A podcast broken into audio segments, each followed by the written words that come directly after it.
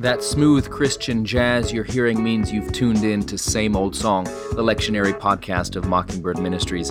I'm your co host, Aaron Zimmerman. I'll be joined by Jacob Smith as each week we break down the lectionary readings for the upcoming Sunday to give you something to think about, and if you're a preacher, to give you something to preach about, and no matter who you are, to give you a connection to the never changing message of God's grace for actual people like you unzip that monogrammed faux leather Bible carrying case and cover, pull up a chair, and let's dig in.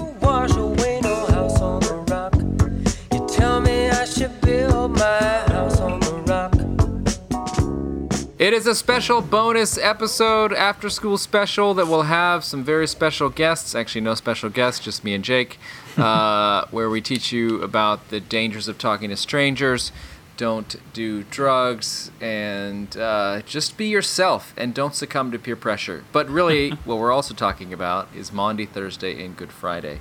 So, Jake, have you succumbed to peer pressure at any point in your life? Yes, of course. yeah, look, I'm a priest. All my friends were doing it, so. Seemed like a good idea at the time. Yeah, I thought, man, I'm in this for the money and the chicks. But anyway. That's right. That's so right. here we are. Um, yes, we are. Um, we are in the uh, an important part of the year. Um, we are in Holy Week. Uh, we are looking at Maundy Thursday and Good Friday, part of the Triduum, as some would say. Um, one big liturgy, broken up over three days. So. Um, but we're going to take a look at two important days, as I said, Maundy Thursday and Good Friday today. Um, so, Maundy Thursday, coming from uh, the Latin word mandatu, uh, where uh, Jesus' new command that he gives us, and uh, the institution of the Lord's Supper, but most importantly, the institution of a pedicure. So, um, with a nice, nice warm soak. Yeah, yeah, that's right. Uh, so, yeah, so I was dying the, to say the, that the holy pedicure. You've been burning, burning on your lips just to get that. Could out. you imagine if um, our churches were set up if that was like the sacramental act and every week people we walked washed in, there's those like reclining chairs with the foot basin at the at the bottom. Yeah, all the non-denom churches would have like bubble things built into the chairs. You know what I mean? And we'd still be like old school, like walking around with a towel. But uh, anyway. So yeah, so this this Maundy Thursday, it's a name that again they should have taken it to more focus groups. It is so confusing because it's people think it's Monday Thursday. It's yes, mispronounced all the time. As Jake said, it is a um, derived from the word mandatum, which, as he said, I command. So the word in English that's most similar is mandate, and so this is Mandate Thursday, where Jesus mandates that I love Jake even though I don't want to. Mm. And he mandates, do this in remembrance of me. So that's right. Um, yeah. So he mandates the his supper, and so where he so is the host. Yeah. So this is the the Sunday where or the Thursday where you it's traditionally where if there is ever a foot washing, this is where it is done. Mm. Uh, because Jesus washes his disciples' feet, including Peter's. It is also where after the service, often the altar will be stripped of everything, and all ornament and decoration is removed from the church. Mm. Uh, it, com- it, it it has it's the Last Supper. It has a U2 song specifically dedicated to it, "The End mm. of the hmm. World" off of Achtung Baby. Yeah, and it um, it's just a lot. It's it's it's the in, it's it's where communion comes from. It's a new command I give you that you love one another. It's uh, it's the foot washing. It's it's all these things. Um, and to me, the way the liturgy is done, however, often, and the way the readings are read, you don't actually get the whole story.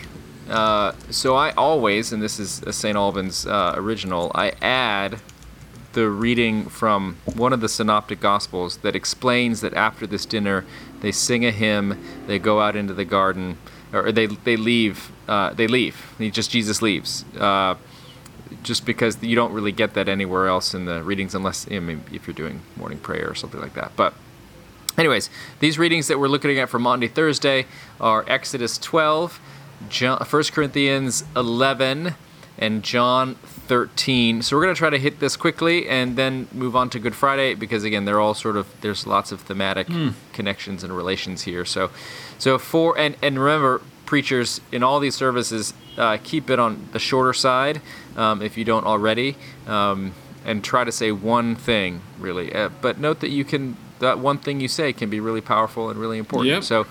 Uh, you got this Exodus 12 reading, which is what gives people the background to the Passover. It's what Mm-hmm. it explains what the Passover is and how you cook the lamb and uh, how you're supposed to eat it. And uh, I think the one thing you, I mean, I, I don't know about you, Jake, but I would, if I mention this, I just talk about the fact that for us, communion, the meal that we're about to have and that we always talk about, is it's based in this service and it's based in being freed from slavery and it's something that is done by God and not by us. And it's important to remember those things when we think about Jesus having this meal with his friends. Freedom from slavery, God does it in us. And there's a killing there's a killing of a lamb. Mm-hmm.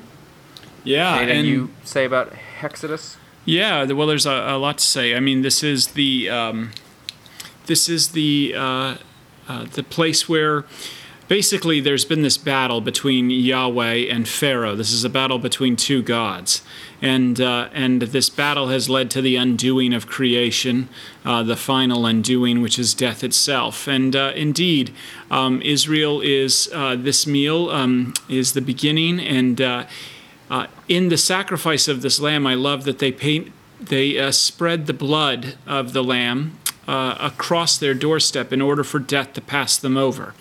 And so, and indeed, uh, but all of them eventually died in the wilderness, this generation. And uh, so we are reminded, though, that uh, we, with the blood, um, the blood covering us as well, death ultimately passes us over as well, and we will be brought into the true promised land, uh, the land of everlasting life. Uh, I think it's so- important to remember, yeah. too, is that uh, key thing which ties into our gospel reading in a moment is this day shall be a day of remembrance for you, um, and you shall celebrate it as a festival to the Lord throughout your generations. You shall observe it as a perpetual ordinance. The word there, remembrance, in the Hebrew is not something like, wasn't that cool when God did that? It is, and if you've ever been to a Passover Seder, which if you live in lived in New York for any time, you'll eventually be invited to one, um, is that you uh, you are at that meal. You know what I mean? You are brought to that meal, and uh, where it is a part of you're there and so when and so that you know when jesus says do this in remembrance of me that's uh, the same kind of concept as well so but uh, more on that in a moment uh, let's go to uh, 1 corinthians you have anything else Yeah, so this yeah, I mean this passage is bananas. This First Corinthians passage. This is St. Paul writing to the church in Corinth. Again, this is several decades after the conclusion of Jesus' earthly ministry. The church is this nascent thing that's beginning to spread virally in the Roman Empire. And Paul is summarizing what Jesus does at the meal that we're about to read about. So, interestingly, the gospel reading we're about to hear, John 13, there is no Last Supper in John's gospel. It's all in the synoptics. There is this gathering, and that's where the whole conversation takes place in John 13. It is the night that he's arrested, it is all that. But we don't actually get John recording the details of the meal, so it's good that they include it in 1 Corinthians 11.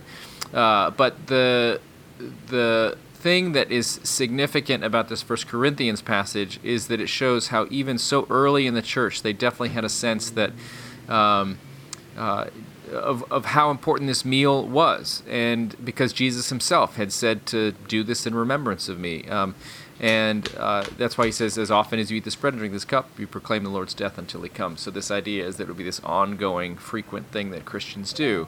But if you think about Jesus in this meal, as Paul tells the story here in 1 Corinthians uh, 11, to take, to pick up a piece of bread and say, This is my body, and to take up a cup of wine and say, This is the new covenant in my blood. I mean, this is a Passover meal where an animal has been sacrificed. Like that day, an animal has actually been sacrificed. Probably Peter made one of the other disciples do it, but uh, somebody has sacrificed a lamb or a goat. They're eating this goat. They're remembering the blood on the lintel above the door. They're remembering all of these things about Passover. They're thinking about a lamb that was slaughtered, so the angel of death passed them by, and and Jesus picks up bread and said, "This is my body." Uh, and he's broken it. He like he he takes it, uh, he gives thanks, he breaks it. So he's holding broken bread and says, "This is my body. This is my body this is my broken body, and he says, "This cup of this is my blood." Again, so you can't separate it from sacrifice. You can't separate it from him uh, saying basically, "I am the Passover lamb." I mean, it's just it's all over the place in this whole thing, and so.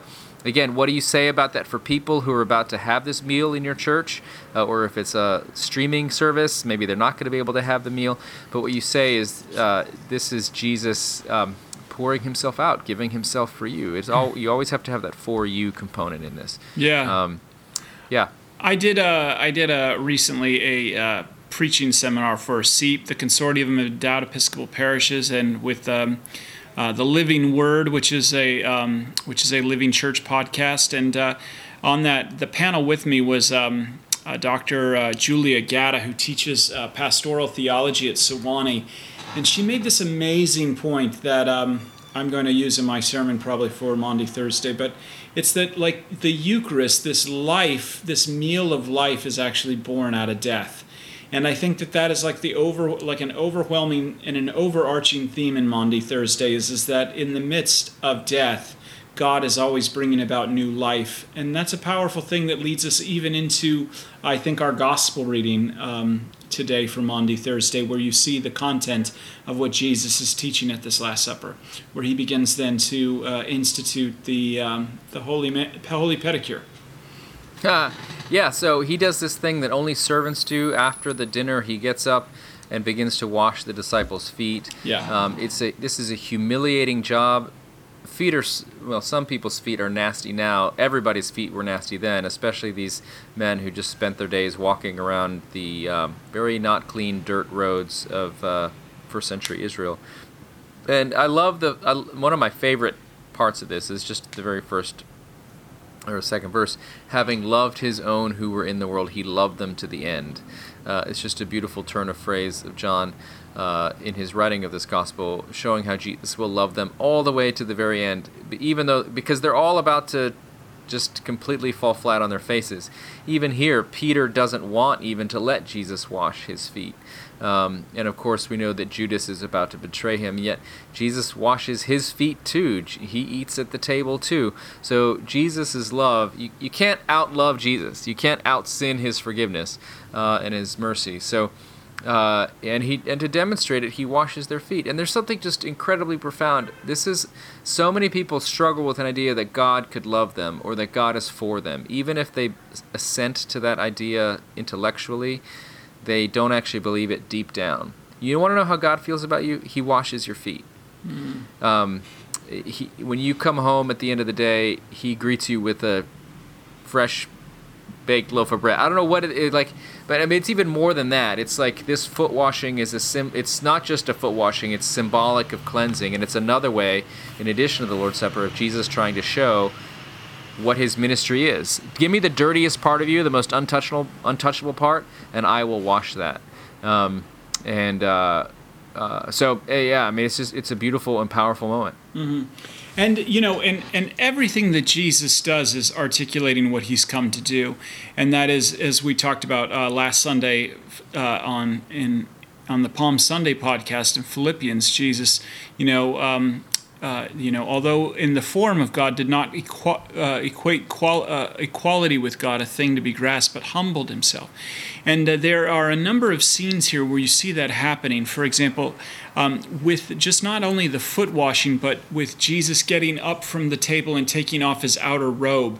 This is the, like the robe was a, a symbol of his authority. So he's taking off his uh, his his his his clothing as the host of the meal, and now he's tying the towel around him as a slave. You know what I mean? Which then he begins to to um, to wash his feet. But if you notice in the text, he doesn't leave the robe there just on the ground, but rather when he's done washing the disciples' feet, he stands up and he takes his robe up and puts it back on, um, and so he returns to the table once again. So this is all a sign of his laying aside his death and his resurrection, and then his ascension once again. And really, it's because he's laid up, laid aside his authority in order to take it up again for you that uh, this new mandatu, that mandatum that is given here, uh, makes any sense. You know, it's not something you do to garner the approval. This has come after Jesus has washed their feet and set everything aside. this now, the new commandment, becomes a fruit of what God is doing in our lives, that we love one another just as He's loved you, that we can set our, our authority aside and die for our brothers and sisters as well, um, you know, and really love them unto death. Yeah, and I think the other thing I want to say here to preachers, uh, I implore you by the bowels of Christ to not make your Monday Thursday service about they need to go out there and love people more. Yeah. Um, that is the new commandment, and they will hear it read, and the Lord speaks it to them in the Holy Scriptures, and that is sufficient. And also, they already know it. Yes. We have been living in a um, world after the ministry of Jesus Christ for 2,000 years, and if there's anything that even non-Christians know is that Jesus said that we have to love our neighbors as ourselves. Yes. Um, and love other people. So that is not the headline here. I mean, it is always good to hear it, uh, and we do hear it. Uh, but just know that if you employ your people to love one another, they already know it. They're not doing it. You telling them to do it is not going to make them do it more.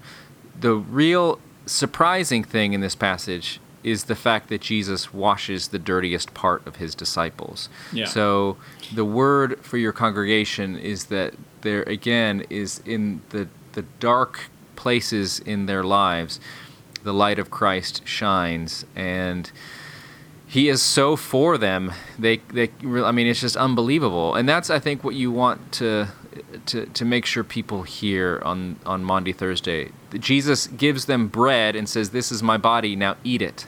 This is wine this is my blood now drink it uh, saying you know I want to give myself as a sacrifice for you and I'm humbling myself to this to this point. And uh, and don't say no you won't eat it and no you won't drink it. And, and in case you didn't know let me also wash your feet. And don't say like peter don't wash my feet. Like the point here is for us to receive this gift that's offered. Yeah. so make sure the people in your congregation hear the gift Yeah, um, that's- not necessarily feeling a command That's the good news. That's the good news is the gift, and um, that is really good. Anybody can tell you, "Oh, just go love people more." That's not that profound, um, but that um, but that He has loved you unto death. He's laid aside His authority um, uh, for you, uh, but He didn't stay in the grave. He's taken it up for you once again. So that's uh, very good. Um, now, should we go to the darkest moment um, of the day? Good of friday baby Mhm. this this day preaches uh, this is intense Tell, uh, tell me your thoughts on, on preaching on Good Friday there, Aaron. Do you, uh, I mean, I kind of, I kind of embraced that this is the one day essentially where you just hammer it home that um, uh, we did this. Um, what are your thoughts on it? Do you preach the gospel on Good Friday? What do you do? Uh, so I think um, let's say I hint at the gospel. Mm-hmm. um, uh, I I don't slam the door shut, but I Yeah. I do think, um, and obviously the the liturgy, uh, even in the opening collect, it says that. Uh, our Lord Jesus Christ was willing to be betrayed, given into the hand of sinners, and to suffer death upon the cross, who now lives and reigns with you in the Holy Spirit. So, you know, spoiler alert, we've already given away that there is a resurrection and that Jesus lives.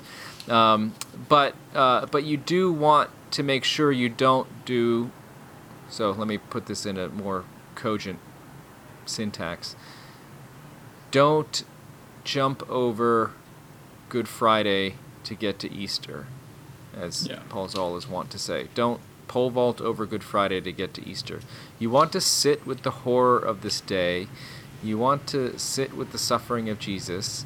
You want to contemplate what has actually happened. We so quickly in our society want to move on from suffering and pain. Um, we always want to sugarcoat uh, death, sweep difficulties under the rug. And so it is important, I think, that we, we as you say, um, kind of stick, uh, stick, stick to what we're supposed to be talking about this day. Easter will come. You don't have to, you don't have to squeeze it into Good Friday. Um, this is a day where we're supposed to see the horror of the death of Jesus and our own uh, complicity in that.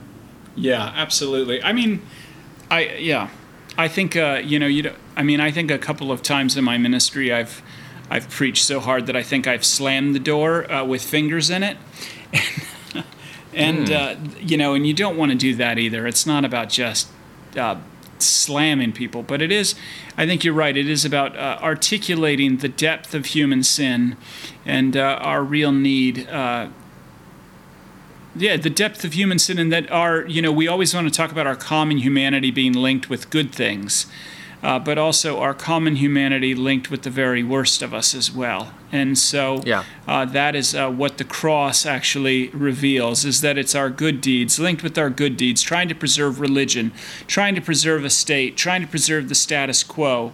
Uh, we, um, in our trying to preserve ourselves, we will kill the one good thing that's come into the world. And you know, to our uh, comments uh, you know, we talked in our Palm Sunday episode about, uh, and I think we mentioned it again um, just now, talking about Maundy Thursday, although it's all running together in one great uh, service. Um, we talked about uh, substitutionary atonement and how key that is to understanding what Jesus does on the cross. Not the only way, but certainly one of the chief ways that we understand it. And you, if you look at Good Friday and you read the Isaiah 52 passage, there's just no way you can get around it. And not only do we look at his suffering and contemplate it, but um, we also see at the end of that passage, he, yet he bore the sin of many. Hmm. Um, and uh, it says, uh, "When you make his life an offering for sin, he shall see his offspring and shall prolong his." So, I mean, all this language is there, and it's a big part of what it is. So, I think yeah. you know, it's not just as I said earlier. One of the things here is that the result of human sinfulness is that we kill God when He comes among us. That's what we always do. The other part of it is um, uh, that He willingly gives Himself mm-hmm. for us, and so I think in my Good Friday preaching, I always try to invite people just to, again look at Christ, contemplate what He is doing, and also realize that He has done it for you. Yeah, especially when I've preached from the Old Testament, I always emphasize that all we like sheep have gone astray. We've all turned to our own way. Like there's not a single one of us that's that that has not done this and the Lord has laid on him the iniquity of us all. So, everybody, uh, you know, he's taken our place in that regard. I also love the fact in this Isaiah passage, there's so much to preach here from Isaiah chapter 52, 13 to 53, 12. Um, just kind of the, the meekness of the Messiah. You know, it's like, who has believed what we have heard, and to whom has the arm of the Lord been revealed? For he grew up before him like a young plant and like a root out of but here's the catcher He had no form or majesty that we should look at him, nothing in his appearance that we should desire him. You know, he was despised and rejected by others, a man of suffering, acquainted with infirmity. And as one from whom others hide their face, he was despised, and we held him of no account. I mean, that is that is really the powerful thing, and that is why the gospel in this Good Friday word has something to say to those areas in your life that have been despised and rejected. Mm. Those areas that in your life that are acquainted with, inf- I mean, sickness. I mean, that is, you know, not we want to beat a COVID drum, but uh, but there's a lot of sickness out there, and you know, and and he has something to say to that part of your life. So does that cab outside of your office. Uh, I always um, love. Go ahead. I mean, there's yeah, it's full on apocalypse going on outside, but uh, always it's like there's never a time we record that there's not like uh, the Justice League uh, battling evildoers outside of your office. Um, so then we come to epistle readings. You have Hebrews 10 or Hebrews 4. Both of these are choices that you can make. They have the similar idea. The letter to the Hebrews uh, always goes forth between sort of uh, carrot and stick, good cop, bad cop. It always says like you better watch out, but it then also reminds you, but don't forget God loves you. Mm-hmm. So there's a there's that polarity uh, that you find in Hebrews. But both these passages are basically those uh, kinds of passages where it underlines the completion, the fullness, the satisfaction of Jesus' ministry on our behalf, and as a result, we can rest. There's some, there's, uh, they're both about what is going on behind the scenes, because as Jesus is hanging there on the cross, giving himself for us and breathing his last, what's also going on is that he is removing the penalty for sin and he's taking away the barrier between us and God. And so that's what is that Hebrews explains theologically what's happening here. So both of these are there and so Uh, again, I my tendency on Good Friday is to let these passages speak for themselves. I don't tend to preach on them, but I do because uh, I tend to preach on the gospel. I do tend to preach on the death of Jesus, since that is sort of the main thing of the day. But that's what the Hebrews passages are saying. Just that they're they're lifting up the veil and showing you what's going on behind the scenes as Jesus dies on the cross. That he is um, he is offering himself up as a great high priest for us. Anything you would say about the the Hebrews readings, Jake? Yeah, I mean, I think uh, I mean it is uh, uh, such good news and such a relief that we have we have a great high priest who's passed through the heavens, you know, and. Uh, um, you know, oftentimes it was, well, it's the high priest who's always made sacrifice for sin in the old covenant. You know, it wasn't just any Joe Blow, it was a great high priest who made sacrifice for sin, but uh, it had to be done all of the time. You know what I mean? And, um, and I think that, uh, you know, one of the hopeful words in Good Friday is, and to behold Jesus as uh, like as your high priest. You know, I love that image of, you know, it's like the Christus Rex cross where it's Jesus, but he's he's veiled like a he's it's a crucifixion and it almost looks glorious, but if you notice what he's wearing, he's wearing like the the garments of a priest. And so you have a priest who um, not only has made a sacrifice, but the ultimate sacrifice. And so and and really that is what Good Friday is about is that we recognize who we actually are, but we're holding fast to a confession that we have a hope that's outside of ourselves. Mm. So, and preachers, as you seek to preach on Good Friday and you read this gospel reading from John, it is very long. It's basically two chapters and it's extremely moving. It almost does the work itself. Yeah. Um, I would say read it, meditate on it yourself in the busyness of Holy Week in a pandemic, and see what connects with you and preach on that. Um, mm-hmm. So if it is the fact that Jesus, when he's in the Garden of Gethsemane, waiting, um, that he absolutely could have left because he was outside the city walls of Jerusalem, and yet he stayed like a lame duck intentionally so that he could be arrested, betrayed by Judas. Um, if you want to talk about uh, Peter, who denies Christ three times, it's again so um, it, that just it's. Mm it's so powerful. I mean, because who cannot relate to that? Um, you know, um, on the back uh, of Protestant yeah. churches in the early Reformation, um, they used to paint a rooster on the back of those those church walls mm-hmm. to remind them, like kind of in almost contrast to the to the Basilica of Saint Peter, that actually the uh, the first apostle denied uh, denied uh, Jesus three times. So yeah. Yeah, and there's the there's this just this interaction with Pilate. Um, uh, you know, is Jesus a king or not? And, you know, his Pilate's doubt and Jesus is sort of almost totally silent presence before him. Um, the call of the crowd to crucify Jesus is figure out yeah. where you find yourself in the story and try to connect that to the to the people in your congregation. Yeah, I've always really, I've really always connected with the part of uh, Barabbas as well. You know, Jesus Barabbas, uh, which literally translates Jesus, Son of the Father to, um, is being exchanged for Jesus, the Son of the Father, you know, and so mm-hmm. um, uh, there are so many themes you could hit on, and I would really just kind of take and, and like you said, this isn't one of these times where you exegete this entire text. Uh, rather, uh, you take a line or two from here and you offer a meditation.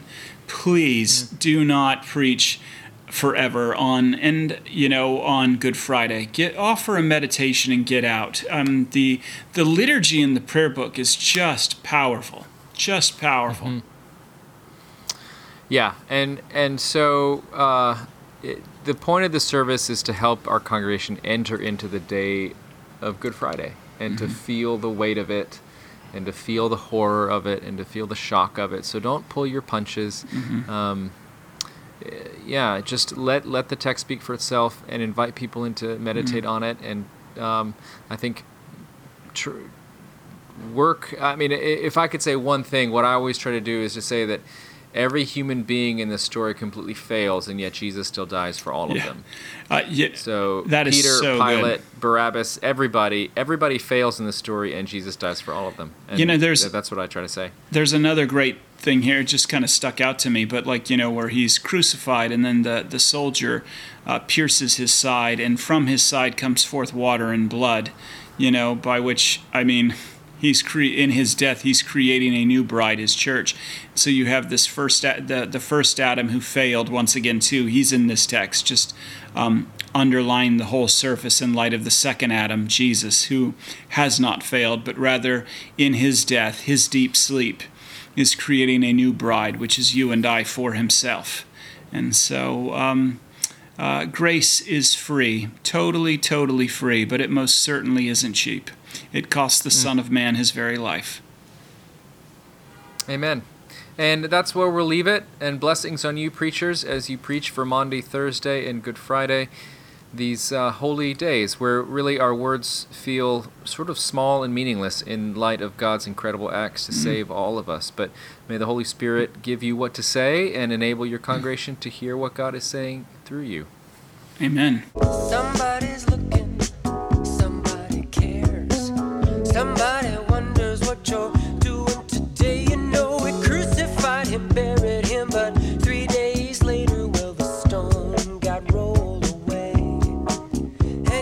Thanks for listening to Same Old Song. Hope you found some gospel nuggets for the pulpit or for your life. If you like what you heard, leave a review or rating in Apple Podcasts.